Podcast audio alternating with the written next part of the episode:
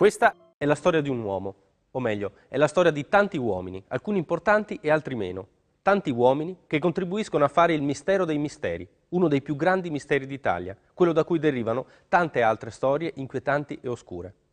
È un mistero vecchio, è un mistero degli anni 60, ma è un mistero ancora attualissimo, perché per quanto lontane possano sembrare queste storie, sono sempre ricche di spunti attuali, radici di quello che succede adesso.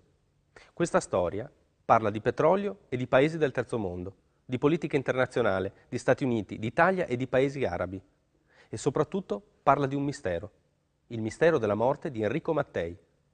Inizia a Bascapè, in provincia di Pavia, il 27 ottobre 1962.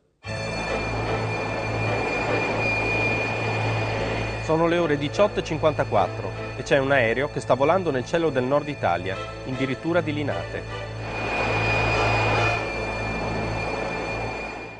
È partito 2 ore prima da Catania e sta seguendo la rotta canonica. Catania, Reggio Calabria, Ponza, Elba, Genova, Voghera, Linate. È un piccolo aereo, un Morane-Saulnier di fabbricazione francese e di proprietà della SNAM, una consociata dell'ENI, l'Ente Nazionale Idrocarburi. È un aereo piccolo, ma affusolato aerodinamico, molto veloce, con 2 reattori. A bordo ci sono 3 passeggeri, il pilota e altre 2 persone. Ore 18:54. Tra poco più di 3 minuti saranno morti.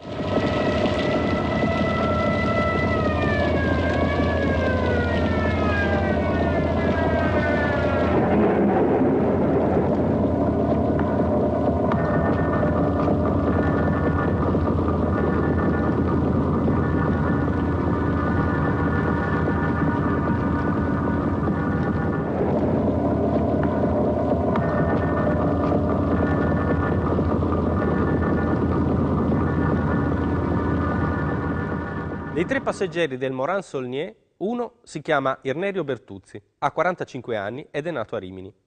Bertuzzi è un pilota civile, molto esperto, un pilota che ha 8 anni di carriera nell'Alitalia e che comanda la flotta aerea privata dell'Agip.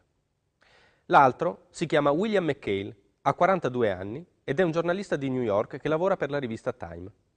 William McHale si trova su quel Morane-Saulnier per fare un servizio sul terzo passeggero. Il terzo passeggero, infatti, è un uomo importante, molto importante. Si chiama Enrico Mattei.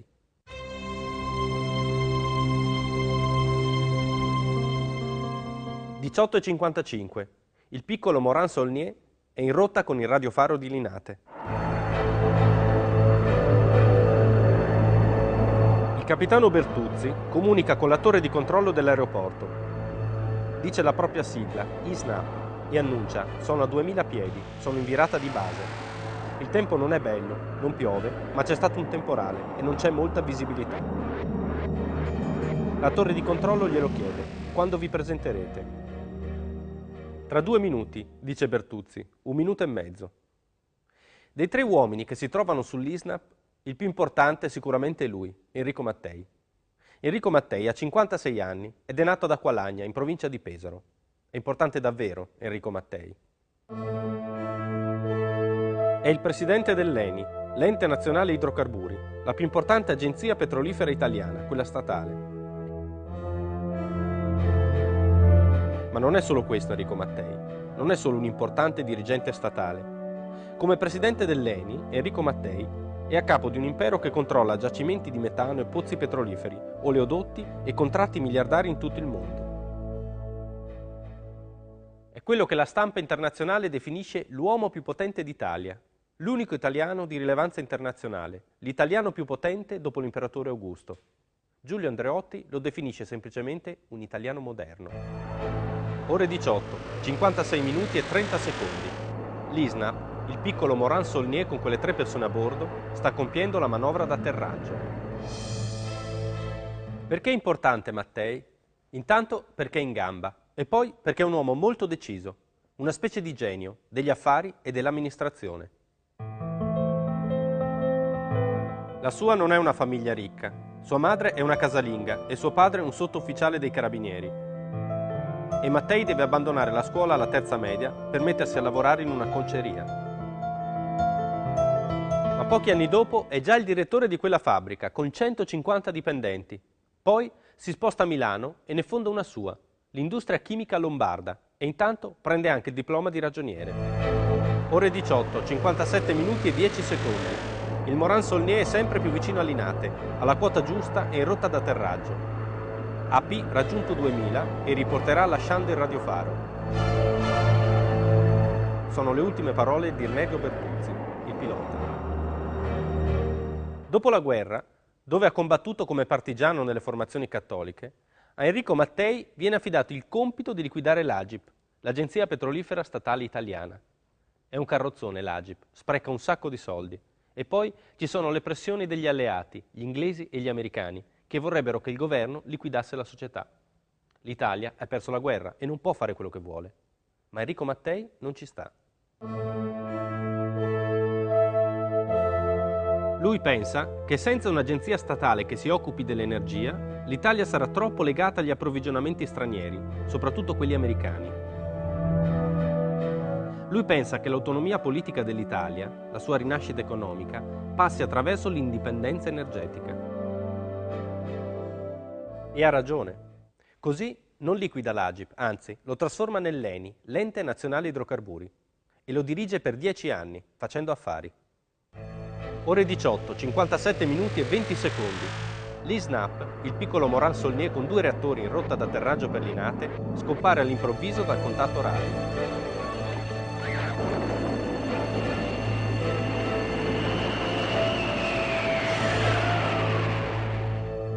Un attimo dopo si schianta al suolo vicino alla Cascina di Albaredo, nel comune di Bascapè, in provincia di Pavia. Mancavano 15 chilometri all'inizio della pista di atterraggio di Linate. Siamo stati tra i primi a raggiungere il luogo dove ieri sera è precipitato l'aereo che recava a bordo l'ingegnere Mattei, il pilota e un giornalista americano. La località dove si è scantato l'aereo a poche centinaia di metri dall'abitato di Bascapè, proprio sulla rotta che gli aerei seguono per atterrare a Linate. Si cammina con il fango alle caviglie. Tutta la zona è fittamente intersecata da canali. Pioggia battente. L'unico viottolo per giungere al campo dove sono i resti del velivolo è pieno di vetture incolonnate. Gli automezzi affondano nel pantano, la notte è buia e fredda. Le prime squadre scoprono la parte più grande rimasta dell'aereo. È la coda. Arde ancora. Tutto il resto è disperso nel raggio di parecchie centinaia di metri. Incomincia una ricerca affannosa, tra l'erba alta dei prati circostanti, nelle rocce e nei canali. Tutti i giovani di Bascapè si uniscono ai carabinieri, alle guardie di pubblica sicurezza, ai vigili del fuoco e prendono parte alle ricerche. Ogni tanto un grido, un richiamo, è stato trovato un pezzo dell'aereo. Sembra impossibile che i corpi non si possano trovare. Quando sono arrivata all'albergo, ho visto tanto di quella gente all'albergo, dico, ma cosa è successo? E la prima persona che mi si avvicinò era il comandante Dyson e mi disse: Enrico ha avuto un piccolo incidente. Allora ho detto: no, Enrico è morto.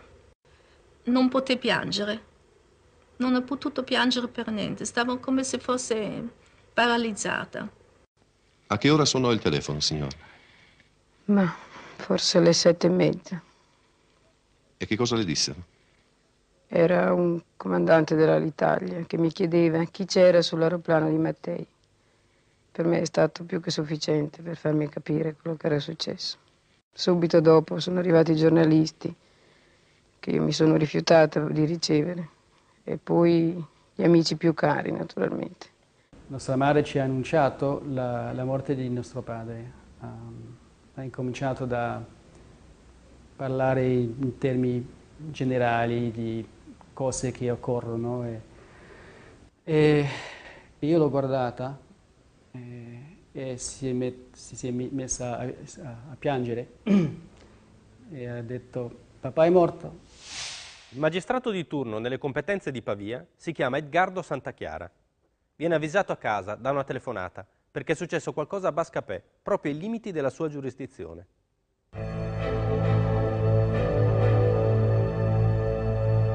Corre sul luogo del disastro, sotto una pioggia torrenziale che intanto ha cominciato a scendere, e là trova tanta gente, tantissima, carabinieri, poliziotti, vigili del fuoco, soprattutto testimoni, curiosi, abitanti del luogo.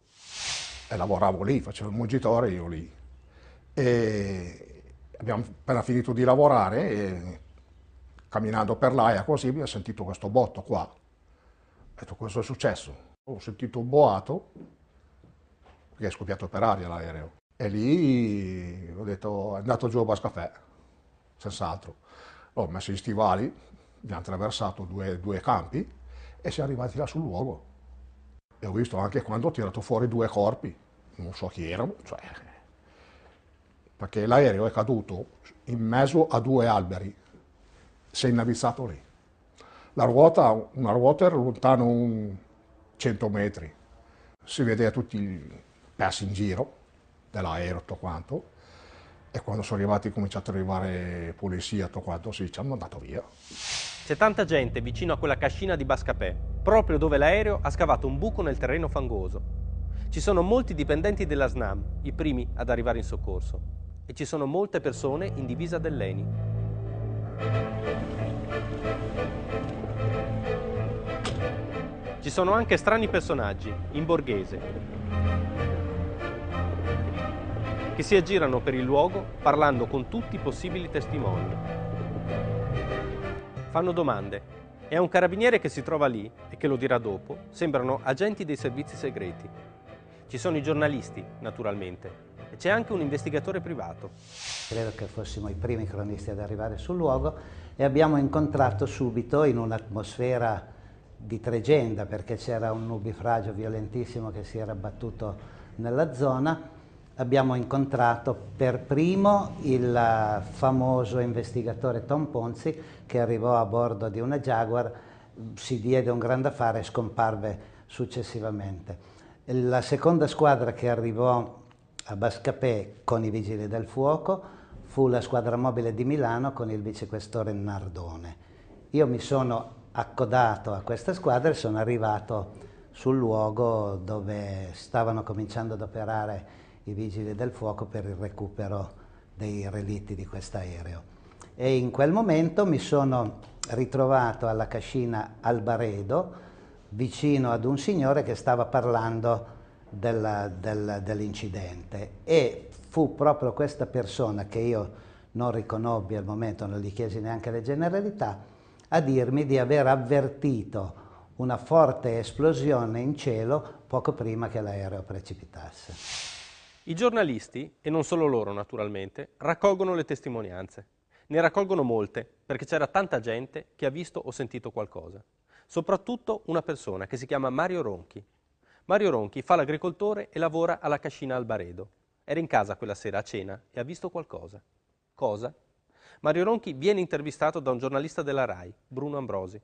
L'intervista va in onda, ma dopo, quando verrà recuperata e risentita, il risultato sarà questo. Alla Cascina Albaredo, sita a circa 200 metri dal luogo dove è caduto l'aereo, si è avuti per primi la sensazione della disgrazia che era accaduta. Il signor Mario Ronchi, che è il proprietario della cascina, cosa ha visto e cosa ha sentito lei? Ma ho visto del fuoco, c'era del fuoco, delle fiamme. Che ora era circa? 7:10, 7:15.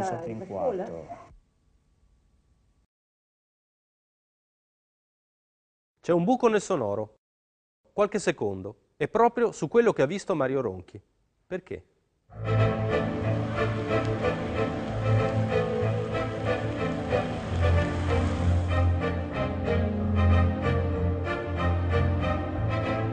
Comunque sia, Mario Ronchi la mattina dopo viene prelevato dalla sua cascina e portato a Metanopoli, alla sede della SNAM.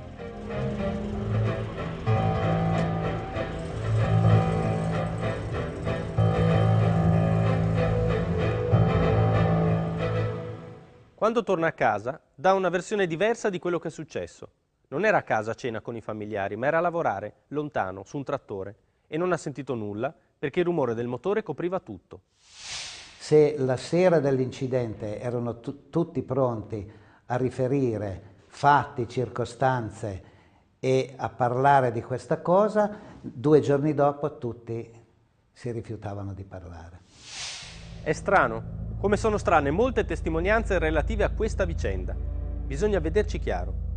Poche ore dopo, con una tempestività eccezionale, il ministro della Difesa Giulio Andreotti convoca una commissione d'inchiesta e la affida al generale di brigata aerea Ercole Savi, che faccia lui luce su tutto questo, che faccia luce.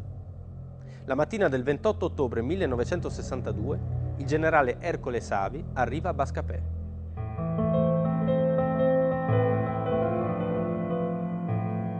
Ci vogliono 4 giorni per recuperare tutti i pezzi dell'aereo sepolti nel fango e quando questo accade vengono portati tutti in un hangar dell'aeronautica militare di stanza a Linate.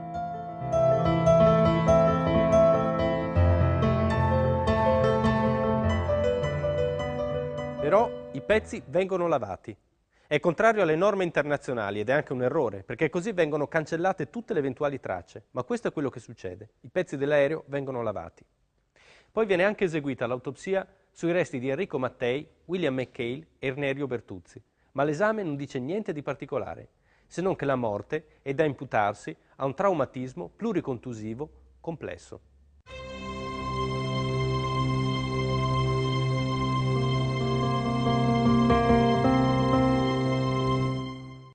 La commissione d'inchiesta un'idea se l'è già fatta. Le condizioni atmosferiche non erano eccellenti e anche se non pioveva, era piovuto prima e sarebbe piovuto dopo e la visibilità non era buona. E anche il pilota, Irnerio Bertuzzi, era un ottimo pilota di grande esperienza. Ma in quei giorni non era tranquillo, era distratto da problemi personali ed era molto stanco. Per la commissione d'inchiesta la spiegazione è quella. Un incidente, le cui cause sono da attribuire a perdita di controllo in spirale destra. Il pilota ha perso il controllo dell'aereo in fase di atterraggio ed è venuto giù. L'aereo si è schiantato al suolo e si è incendiato. La commissione d'inchiesta del generale Savi conclude i suoi lavori nel 1963. Sulla base di quello che ha in mano, il pubblico ministero Santa Chiara è costretto ad archiviare. Marzo 1966. Caso chiuso. Enrico Mattei e i suoi compagni di volo sono morti in un incidente aereo. I rottami del Morane-Saulnier vengono restituiti alla SNAM, che provvede a fonderli. I funerali di Enrico Mattei si tengono pochi giorni dopo la sua morte. Sono funerali imponenti, a cui partecipano le principali personalità politiche di quegli anni.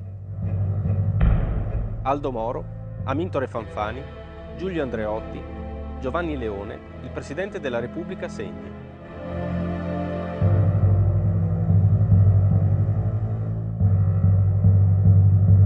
Poi tutto torna alla normalità.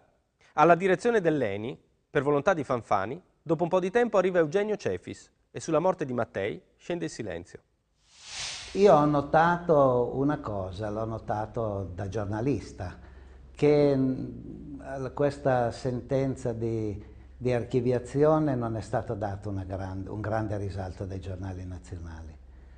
Come del resto anche il fatto di Bascapè fu liquidato in pochi giorni, non fu trattato con grande evidenza. Nel 62 tutti dicevano che era un incidente. Quando si legge quasi dappertutto, la stampa in 62 dicevano errore di pilota, tempo cattivo, incidente. 2 giorni dopo era storia anziana. Però c'è qualcuno che non è convinto, qualcuno che non crede che Enrico Mattei sia morto in un banale incidente. Non uno come lui, non uno come Mattei.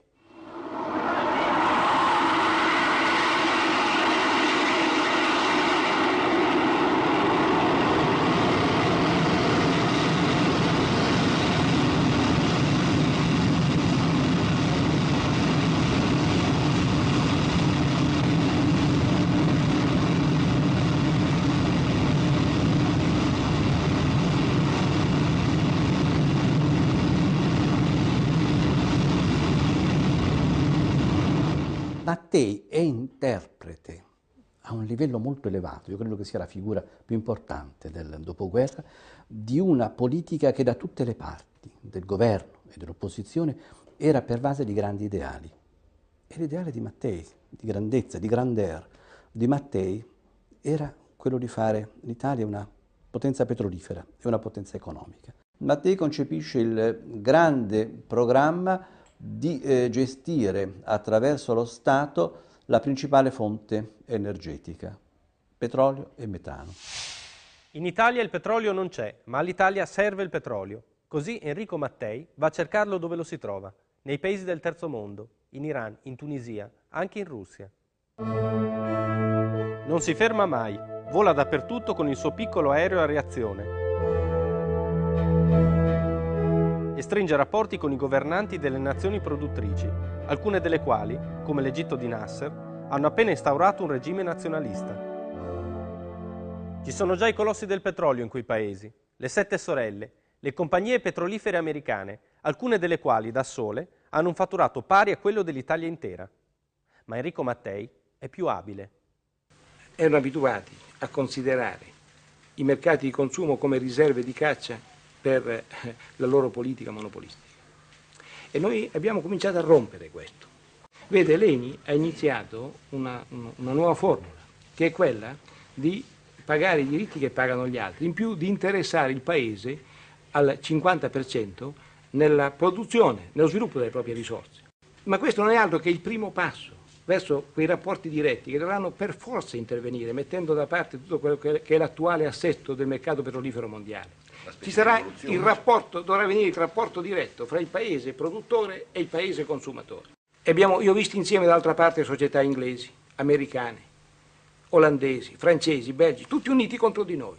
Due volte credevo di aver perduto, poi ripresi forza, poi abbiamo vinto. Perché abbiamo vinto? Perché abbiamo posto delle condizioni che sono molto più umane, perché facciamo un'associazione al 50% con l'altro paese, che viene a partecipare al proprio lavoro nel proprio paese, non entriamo più come degli estranei. A differenza delle compagnie americane, che offrono il 50%, Enrico Mattei lascia ai paesi produttori il 75% dei profitti. E non solo, fa anche cambio di materiale, con tubi, con macchinari, e lo fa con tutti, anche con l'Unione Sovietica, nonostante ci sia chi dice che così mette in crisi il blocco occidentale. Perché non fa soltanto soldi, Enrico Mattei, fa affari, e facendo affari a livello internazionale fa politica. Mattei faceva politica, era un politico, oltre a essere un industriale.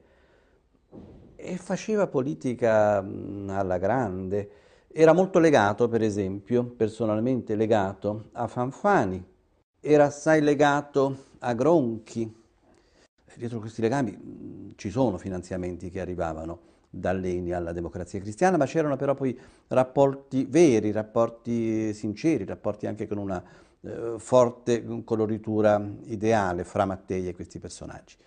E questi personaggi avevano accettato male, una parte di loro, Ronchi per esempio, aveva cercato di contrastare il coinvolgimento dell'Italia nell'alleanza atlantica. E questo impressionò molto gli Stati Uniti d'America. Ci furono dei rapporti allarmati della diplomazia americana e della intelligence americana. Chi lo ha conosciuto dice che Enrico Mattei era un uomo che quando parlava con qualcuno non alzava mai gli occhi, perché era timido. Può darsi, ma nel condurre gli affari e soprattutto nell'acquisire potere, Mattei non sembra affatto timido. Con abilità spregiudicata, per coprirsi le spalle politicamente, si appoggia ora all'una, ora all'altra corrente della DC e ne fonda una anche propria. Finanzia gli uomini politici, anche di altri partiti. Con i soldi del petrolio finanzia un giornale, Il Giorno, e crea anche un servizio di informazioni che può fare concorrenza a quello di uno Stato e che conta tra i suoi stipendiati anche molti uomini dei servizi segreti. C'è una stima ufficiosa dei fondi neri di cui dispone Mattei in quel periodo, tra i 300 e i 400 miliardi di allora, spesi chissà come. Nel suo lavoro Enrico Mattei ha un braccio destro. Si chiama Eugenio Cefis e tra le altre cose è il vice direttore dell'ENI. Eugenio Cefis è un ex militare che ha fatto parte del SIM, il servizio segreto fascista, e poi della Resistenza, dove ha preso contatti anche con uomini dei servizi segreti americani. È entrato nella DC assieme a Mattei, nella sua corrente, ed è dietro alle principali operazioni dell'ENI. È un uomo potente, Eugenio Cefis, molto potente. Per lui, due giornalisti come Eugenio Scalfari e Giuseppe Turani hanno coniato il termine razza padrona, che è anche il titolo di un libro che lo riguarda. Poi, nel 1961, il sodalizio con Mattei si rompe ed Eugenio Cefis lascia l'ENI, per tornarci poi 10 mesi dopo, alla morte di Mattei. Sarà anche un timido, Enrico Mattei, però da come conduce i suoi affari, da come orchestra campagne politiche e campagne di stampa, non sembra. Sembra più un uomo che abbia un progetto preciso. Noi abbiamo delle possibilità immense davanti a noi. Abbiamo trovato delle risorse di metano in provincia di Enna. Il pozzo è stato messo in prova ieri, da 150.000 metri cubi al giorno, un altro ne dà 50.000. Pensiamo di aver metano per tutta la Sicilia e forse di più. Quindi guardi quante possibilità per il nostro paese, che aveva sempre sofferto della mancanza delle fonti di energia. Noi pagavamo il carbone il doppio in Italia e quindi l'industria non si poteva sviluppare. Noi oggi abbiamo le fonti di energia al prezzo più basso che l'Europa può avere. Non solo, ma il nostro lavoro, questo che stiamo facendo, è naturalmente una garanzia per l'avvenire, per lo sviluppo ancora, perché qui aumentiamo i consumi, quindi dobbiamo aumentare le produzioni. Ed è quello che noi stiamo facendo, dare all'Italia la tranquillità per l'avvenire, perché l'Italia è diventato un grande paese industriale, lo diventa ancora di più. Bisogna che la nostra gente lavori in Italia, lavori nel sud. E un uomo così muore in un banale incidente aereo, perché c'è brutto tempo e il pilota è stanco e depresso? Può darsi, è plausibile. La commissione d'inchiesta e la magistratura di Pavia dicono così. Però c'è anche chi non ci crede. A non crederci sono due giornalisti che si chiamano Fulvio Bellini e Alessandro Previdi, che nel 1970 pubblicano un libro che si intitola L'assassinio di Enrico Mattei. A non crederci è un regista, Francesco Rosi, che fa un bellissimo film, Il caso Mattei, in cui avanza dubbi sulla sua morte. Sono in molti a non crederci. Però Mattei non è stato ucciso, Mattei è caduto, assieme al pilota e al giornalista, lo dicono le inchieste.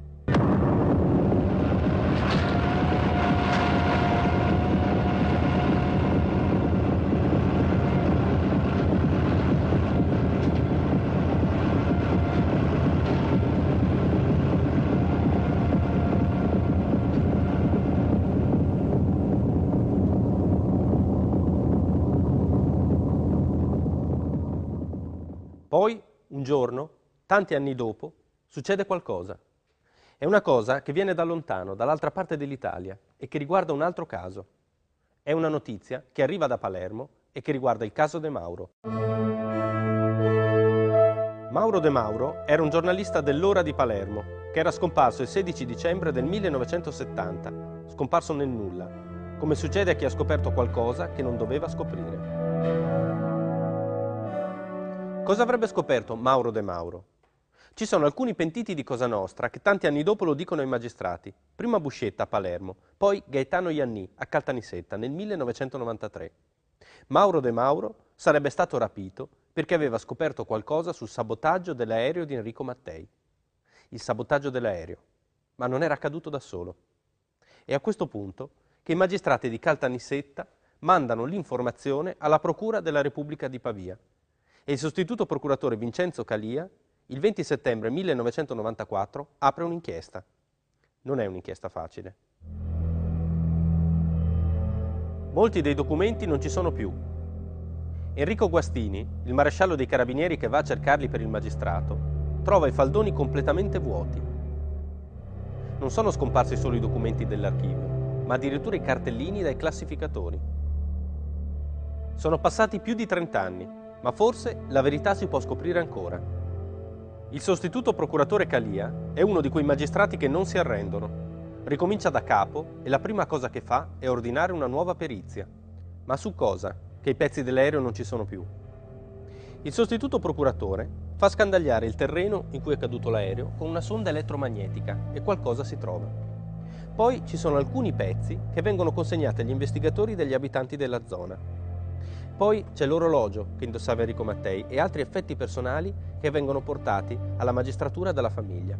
E poi ci sono loro, Enrico Mattei, William McHale e Irnerio Bertuzzi, i loro resti, che vengono riesumati per essere analizzati.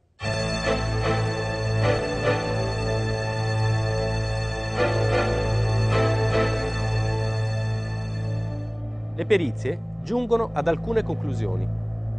I segni che si trovano sulle parti metalliche dell'aereo, geminazione meccanica si chiama, indicano che nel piccolo Morane-Saulnier è esplosa una bomba. I segni che si trovano sull'anello e sull'orologio di Enrico Mattei indicano che nel piccolo Morane-Saulnier è esplosa una bomba. I frammenti di metallo appartenenti all'aereo e che vengono trovati nei frammenti di tessuto muscolare dei 3 passeggeri indicano che nel piccolo reattore è esplosa una bomba.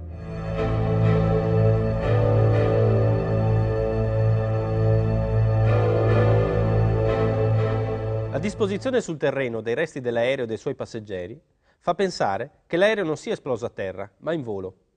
L'esplosione sarebbe stata provocata da una piccola carica di tritolo, tra i 30 e i 70 grammi, posta sotto l'abitacolo, a 120 cm dal pilota, e innescata dal congegno di apertura del carrello, come farebbe pensare una ruota ancora intatta.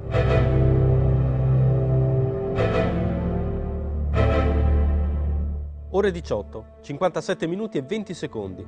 L'aereo sta atterrando. Irnerio Bertuzzi abbassa il carrello e la bomba esplode. Il pilota perde il controllo e il Morane-Saulnier si schianta a terra.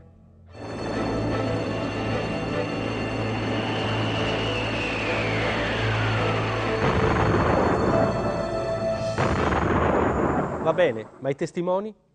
I testimoni ci sono. Il sostituto procuratore Calia li rinterroga di nuovo e ne trova tanti che dicono di aver sentito un botto e di aver visto un lampo nel cielo, segno che l'aereo è proprio esploso in volo. Il sostituto procuratore Calia interroga anche il giornalista della RAI che aveva parlato con Mario Ronchi. Ricordo l'intervista così sommariamente perché sono passati tanti anni, ricordo che la realizzai in cucina, a lui presenti anche mi sembra una sua figlia o la moglie, altre persone, e poi di corsa il ritorno ovviamente in sede per poter trasmettere nella prima edizione utile che era quella della notte del telegiornale il materiale girato, debitamente montato. Ricordo che parlò di un botto il contadino, cioè di una sorta di esplosione avvenuta in cielo, ma lì per lì non gli facemmo molto caso. Qualche anno fa, 7-8 anni fa, quando avevo completamente archiviato la cosa, ricevetti una comunicazione della procura di Pavia che dovevo recarmi a fare una deposizione. E poi dopo una lunga deposizione mi ha anche mostrato il filmato che io avevo realizzato all'epoca, e con la sorpresa che ad un certo punto l'intervista del contadino, che mi sembra si chiamasse Ronchi, si interrompeva nel senso che lui muoveva la bocca ma il sonoro relativo all'episodio non c'era, non era percepibile. Mancava la parte sonora, sottratta evidentemente, asportata per cui non c'è stata la possibilità di sentire la frase relativa all'esplosione. Il sostituto procuratore Calia utilizza un sordomuto per leggere il labiale. Ho sentito un boato e ho visto il fuoco, aveva detto Mario Ronchi. Il dottor Calia fa rilevare che subito dopo la ritrattazione della testimonianza da parte dell'agricoltore, la SNAM gli fa costruire gratuitamente una strada sul podere. Lo assume come custode del sacrario di Enrico Mattei che sorge sul luogo del disastro e gli fornisce l'allacciamento alla corrente elettrica. Anche la figlia dell'agricoltore viene assunta da una ditta legata al nuovo presidente dell'ENI, Eugenio Cefis. Qualunque cosa significhi, caso o coincidenza fortuita, il dottor Calia incrimina Mario Ronchi per falsa testimonianza e favoreggiamento aggravato, procedimento sospeso in attesa dell'esito del procedimento principale, quello a carico degli assassini di William McHale, Irnerio Bertuzzi ed Enrico Mattei. Perché per il procuratore Calia, Enrico Mattei è stato ucciso, gli hanno messo una bomba sull'aereo e l'hanno abbattuto.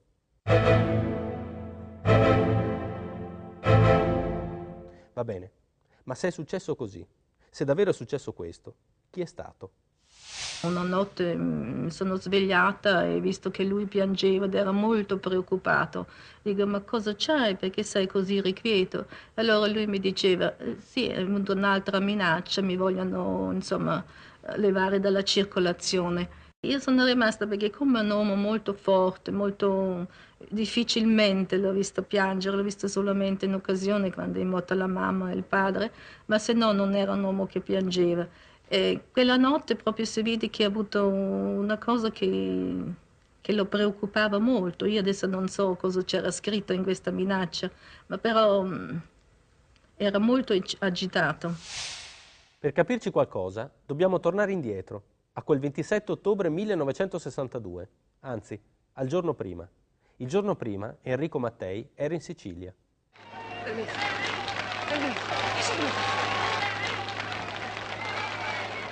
faccia Lenzo, posso fare tornare a mio figlio a casa. Dove sta suo figlio? A Germania. Gli dica di tornare, perché a Gagliano ci sarà lavoro anche per lui. A Gagliano ci sarà lavoro per tutti. Dite a tutti di tornare, perché ci sarà lavoro per tutti.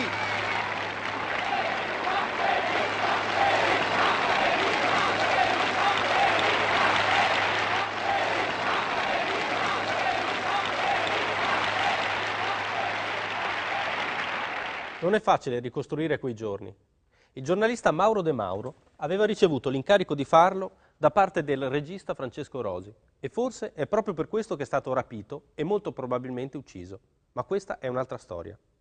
26 ottobre 1962. Enrico Mattei è in Sicilia, su invito del presidente della regione D'Angelo. Deve partecipare ad un comizio in un paesino in provincia di Catania e ad un'importante riunione del consiglio di amministrazione dell'ANIC locale.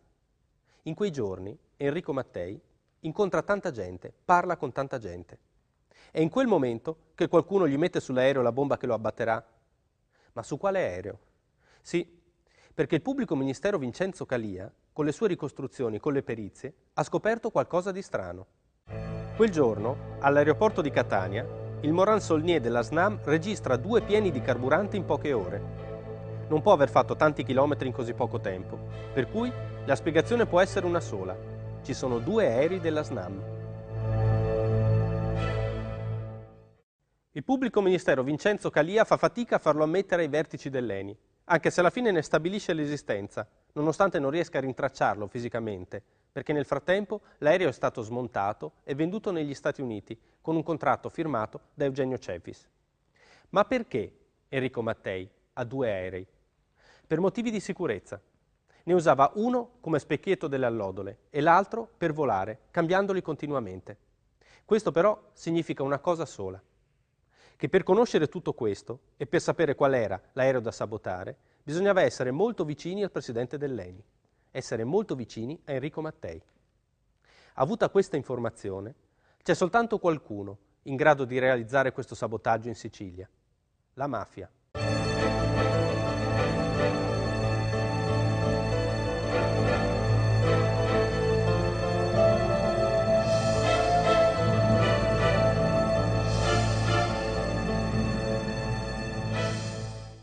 Ma Cosa Nostra, in questo caso, è soltanto un esecutore, il killer che agisce su ordine di un mandante, perché Enrico Mattei non dà fastidio alla mafia, almeno non direttamente.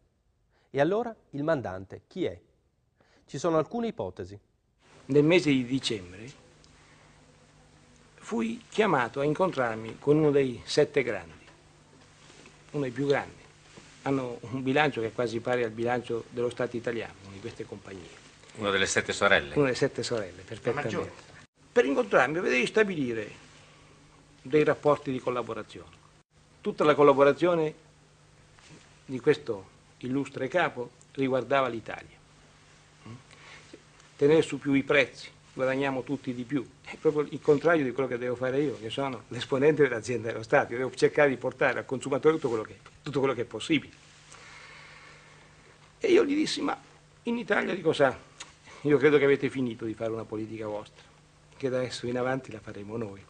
E allora io a questo momento tirai fuori dalla tasca la matita, avevo altri argomenti da discutere, lo guardai, li cancellai e gli dissi, io ho l'impressione che non abbiamo più niente da dirci, però dico, lei il colloquio di oggi se lo ricorderà per tutta la vita, perché noi siamo dei poveri, abbiamo bisogno di lavorare. È un dato di fatto che la politica economica di Mattei desse molto fastidio alle grandi compagnie petrolifere americane, le cosiddette 7 sorelle. Mattei, lo abbiamo visto, di fatto aveva rotto il monopolio americano trattando direttamente coi paesi produttori. È la prima cosa che viene in mente quando si pensa ad un attentato. Però c'è qualcosa che non torna. Mattei si stava mettendo d'accordo con le 7 sorelle. Dal 1960 gli americani avevano pensato di introdurre Enrico Mattei nella politica comune del petrolio. Nel 1962 la ESSO e l'ENI si erano messe d'accordo. Amintore Fanfani, il presidente del Consiglio italiano, aveva incontrato il presidente Kennedy per rinnovargli l'amicizia tra l'Italia e gli Stati Uniti. In questa storia, infatti, non c'è soltanto il petrolio. Si può cercare di delineare il contesto internazionale nel quale è morto Mattei. È un contesto nel quale c'erano state delle spinte internazionali molto forti, pilotate da Mattei attraverso Ronchi e Fanfani, per rendere la posizione dell'Italia nella NATO sempre più defilata, addirittura fino a un possibile esito di neutralismo. Questo in modo particolare, accanto agli acquisti di petrolio sovietico, aveva molto allarmato gli Stati Uniti, ed esistono dei rapporti che io ho pubblicato. Mattei muore durante la crisi di Cuba, mentre si stava andando verso la terza guerra mondiale, con un bombardamento previsto sull'isola di Cuba e con rappresaglie previste contro l'Italia e contro la Turchia. Forse occorreva una tenuta della NATO assolutamente sicura, e gli elementi di disturbo non potevano certamente essere tollerati. C'è un rapporto della CIA che viene attribuito ad un agente che si chiama Thomas Karamessines. Karamessines è un agente importante che firma un attentato a Fidel Castro e che si trova in Congo quando viene ucciso il leader indipendentista Patrice Lumumba e in Colombia quando viene ucciso Che Guevara. In quel rapporto c'è scritto: per rendere inoffensivo il signor Mattei bisogna ricorrere alle misure più estreme. Negli Stati Uniti c'è una legge che si chiama The Freedom of Information Act. E questo dà il diritto a tutte persone americane o altre di fare domande al governo americano e se hanno le informazioni sono obbligati di darle. Ho deciso di mandare lettere alla CIA, all'FBI, e ho fatto due domande: sapete qualcosa da Mattei? Sapete qualcosa da mio padre? Tutti mi hanno risposto che non avevano niente, e non mi ha veramente sorpreso, ma non sono sicuro che sia la verità. Sempre nel contesto internazionale, c'è un'altra pista per spiegare la morte di Enrico Mattei. È quella dell'OAS, l'Organisation Armée Secrète, un gruppo di estremisti francesi formato soprattutto da generali e militari nazionalisti, contrari all'indipendenza dell'Algeria.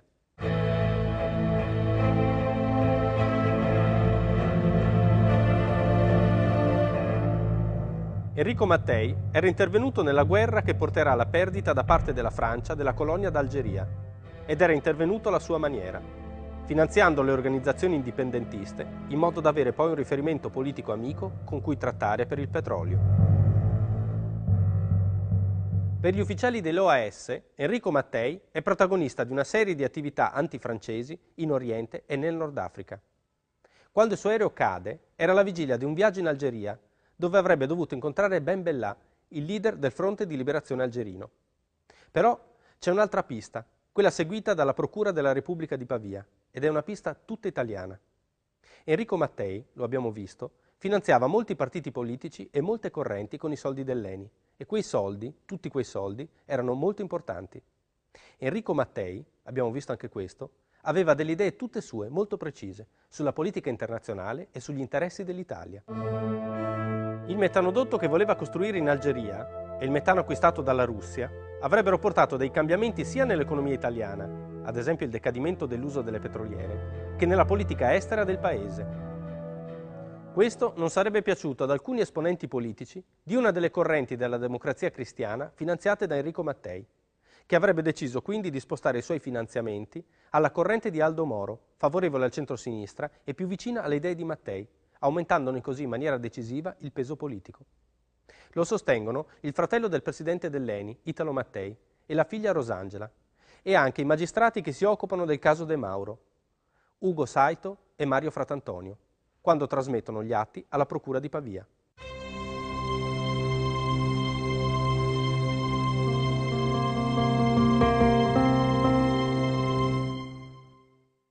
Davvero un'inchiesta difficile, quella del sostituto procuratore Calia.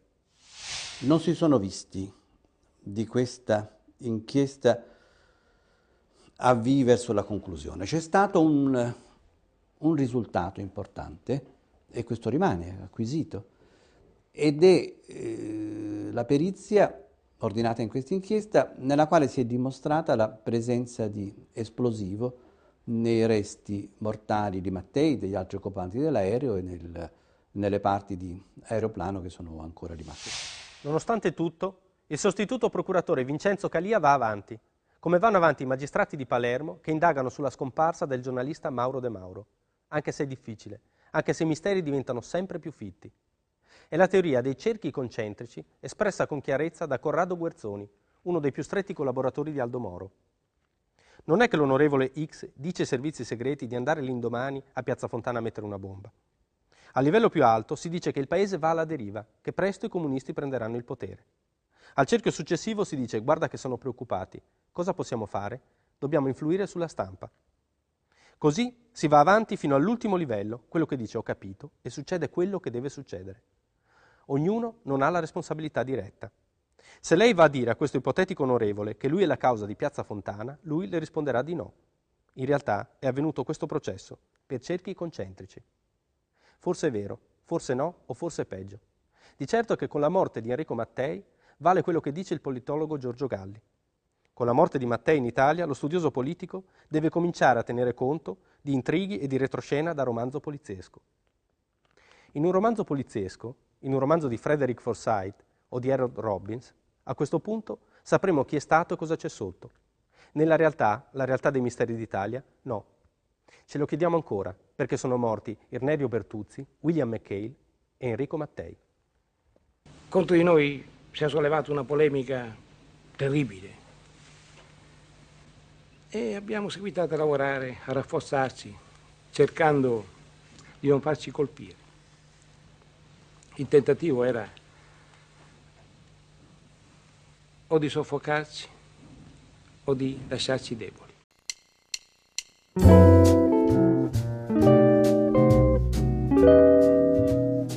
Grazie per aver scelto di ascoltare Blu Notte Misteri Italiani. La scorsa settimana, dopo aver ricevuto alcune critiche costruttive riguardo alla qualità audio di questi interventi che faccio a fine puntata, avevo annunciato l'apertura di una lista dei desideri su Amazon per dare la possibilità a chi volesse di contribuire a migliorare l'esperienza del podcast. Tuttavia, quando ho aperto quella lista, non mi sarei mai aspettato che una singola persona potesse essere così generosa da fare un regalo del genere ad uno sconosciuto come me. E quindi sono rimasto estremamente colpito e sorpreso nell'intimo dal gesto di Walter e lo ringrazio a nome mio e di tutti gli ascoltatori di Blu Notte. Non so davvero come sdebitarmi nei confronti sia di Walter che nei vostri, che da oltre un anno sostenete questa iniziativa e mi aiutate a divulgare queste storie. Posso soltanto promettervi che mi impegnerò ad imparare ad utilizzare al meglio questo bellissimo regalo e che proverò a portarvi contenuti di qualità sempre superiore, rispettando chiaramente lo spirito originale di Blu Notte Misteri Italiani. Io sono Michele Dinnella e vi do appuntamento, come sempre, a martedì alle 7 con il prossimo episodio di Blu Notte Misteri Italiani. Grazie.